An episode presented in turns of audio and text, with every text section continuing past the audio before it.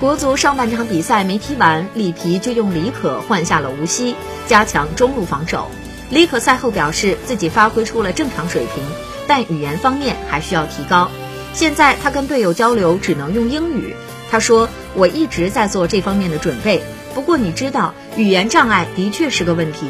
队友们对我都非常好，所以我希望下次在交流的时候变得更容易。”李可正在学习中文，他希望能够用中文跟队友们进行交流。